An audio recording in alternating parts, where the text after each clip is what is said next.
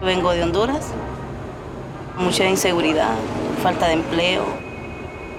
Y a mí no me gustaría que a mis hijos les vaya a pasar algo. La vida solo es una. ¿De dónde vinieron? De Honduras. Kun on kahden vuoden aikana ollut useita kertoja Meksikossa siirtolaisten parissa, niin hondurasilaisiin on törmännyt suhteettoman usein. Eteläisessä Meksikossa, USA ja Meksikon rajalla ja USA puolella Teksasissa. Tässä ulkolinjan podcastissa menemme Hondurasiin kysymään, miksi ihmiset lähtevät sieltä pois. Minä olen Pertti Pesonen. Täällä törmää monenlaisiin tarinoihin, kun täällä liikkuu. Yksi oli Francesca, nuori äiti, hän on kolme lasta. Yksi on tällainen erityislapsi, kehitysvamma ja lisäksi on tuollainen jalkavamma, että hän ei pysty kävelemään. Francescan puoliso lähti noin vuosi sitten Yhdysvaltoihin. Lupasi kyllä auttaa kaikki mahdollisin tavoin pitää perheestä huolta. Mutta kun hän onnistui pääsemään tuonne Rio Granden pohjoispuolelle, niin yhteys katkesi. Hän ei ole enää vastannut puhelimeen ja ei ole lähettänyt rahaa ei, ei puolisolleen tai voisiko jo sanoa entiselle puolisolleen eikä myöskään lapsilleen. Ja tämä Francisca on nyt päättänyt omalta puolestaan, omasta puolestaan tehdä tällaisen ratkaisun, että hänellä on kolme lasta ja hän lähtee tämän yhden erityislapsen kanssa myös yrittämään Yhdysvaltoihin. Se on erittäin uskalias ja raskas matka. Yksinkin, puhumattakaan, että mukana on no viisivuotias lapsi, joka ei pysty kävelemään. On vaikea nähdä, että Francisca pääsisi ja ylipäätään miten hän selviää tuosta matkasta, mutta hän sanoi, että hän joka tapauksessa on tehnyt tämän ja hän haluaa tehdä kaikkensa lapsensa puolesta, jotta lapsi voitaisiin kenties hyvissä sairaaloissa Yhdysvalloissa leikata ja hän pystyisi kävelemään.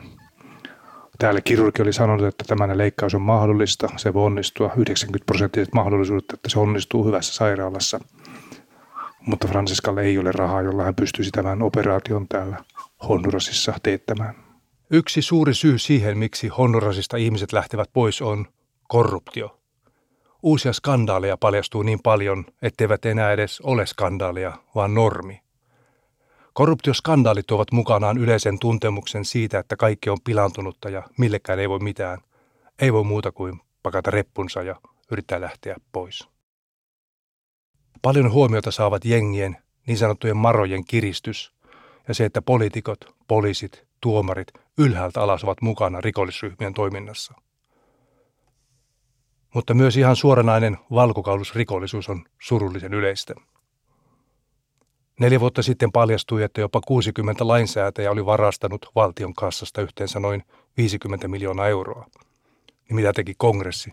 Keskeytti kaikki korruptio-oikeuden käynnit kolmeksi vuodeksi. Ja arveluttava yhteensattuma on myös, että maassa on hyväksytty hallituksen toimista kertovien asiakirjojen salaisuutta koskeva laki, joka pitää ne salaisina 25 vuoden ajan.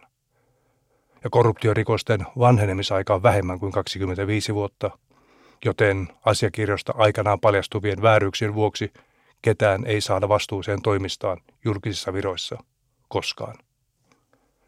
Ja korkein oikeus totesi korruptiota tutkivan yleisen syyttäjän alaisen toimiston toiminnan perustuslain vastaiseksi. Eli Honduras sanoo taistelevansa korruptiota vastaan juhlapuheissa, mutta kädet sidottuina.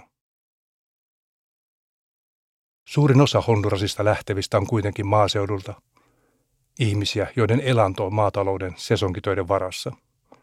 Ne eivät elätä ja siksi monet kylät tyhjenevät. Tulimme nyt pienen Rosarion kylään. Täällä on noin 10 000 asukasta. Tämä on tällainen luonnonkaunis pieni kylä, joka on hyvin riippuvainen maataloudesta. Sen varassa täällä ollaan ja eletään. Tämä maatalous on hyvin kausiluonteista ja työtä on vähän. Niinpä täältäkin on hyvin paljon ihmisiä lähtenyt tuonne pohjoiseen Yhdysvaltoihin pyrkimään. Osa pääsee, osa ei. Mutta tähän siirtolaisuuteen liittyy sellainen karmea ilmiö, mikä on nyt yleistynyt. Tästä kylästä löytyy monta, jotka ovat joutuneet Meksikossa tällaisten rikollisryhmien sieppaamaksi. Me juttelimme nuoren Carlos Reijesin kanssa. Hän oli yli kaksi viikkoa rikollisten sieppaamana ja hänestä vaadittiin 8000 dollarin lunnaat. Nähtiin tuo kuva, joka, no, jonka nämä sieppaajat olivat lähettäneet tämän Carlosin vanhemmille. Siinä Carlos on ankean näköisenä ja pistoolin piippu osoittaa suoraan päähän. No kyllä sai olla ihmeen kaupalla haalittua kansalaiskeräyksellä keräämällä ihmisiltä tämän 8000 dollaria ja sitten lopulta tämä Carlos vapautettiin ja hän on nyt takaisin täällä kylässä. Ja ei aio enää edes yrittää Yhdysvaltoihin, tämä kerta riitti. Toinen, mitä nämä sieppajat tekevät, on, että he ottavat sitä uhreistaan kuvia, joilla on kuvia, joissa näkyy veitsi kaulalla.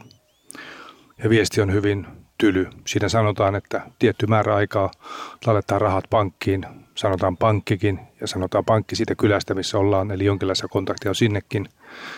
Eli rahat pitää tulla siihen tai siihen päivään mennessä. Jos niitä ei tule, niin veitsi, joka on kaulalla, lähtee liikkumaan. Ja tämä ei ole mikään turha uhkaus. Täällä on nähty myös sellaisia videoita, joissa veitsi tosiaan liikkuu ja ihan aitoon isistyyliin on katkottu näiltä nuorilta Yhdysvaltoihin pyrkiviltä siirtolaisilta kauloja ja lähetetty sitten videot vanhemmille. Tiedot noista kaulankatkaisuvideoista leviävät tehokkaasti. Ne ovat totta kai pelottavaa katsottavaa, mutta nekään eivät riitä pelottamaan ihmisiä yrittämästä.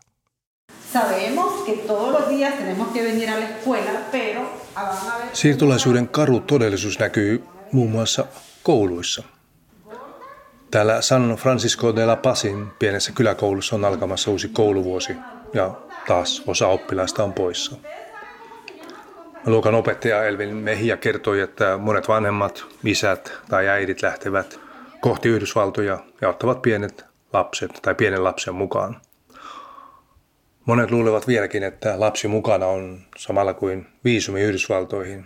Eli, eli jos on lapsi mukana, niin näin inhimillisillä perusteilla tämmöinen vanhempi lapsen kanssa päästetään maahan.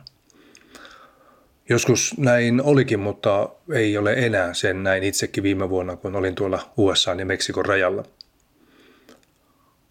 Opettajille tämä tietää epävarmuutta, montakohan oppilasta tulee taas, kun kouluvuosi alkaa. Ja on tapauksia, joissa kouluja tai luokkia on suljettu, kun oppilaita ei tule. Opettajia jää työttömäksi, ja mitä työttömät ja elämän horisontin menettäneet ihmiset tekevät, lähtevät siirtolaisiksi etsimään tulevaisuutta tai mahdollisuuksia muualta. Tänä keväänä Hondurasista maailmalla on levinnyt vain yksi uutinen. Se on entisen presidentin Juan Orlando Hernandezin luovutus Yhdysvaltoihin vastaamaan raskaista syytteistä, jotka koskevat suuren luokan kokainin salakuljetusta. Hernandez luopui presidentin jakkarasta tammikuussa ja jo huhtikuussa hän oli matkalla Yhdysvaltoihin kahlehdittuna ja maineensa menettäneenä.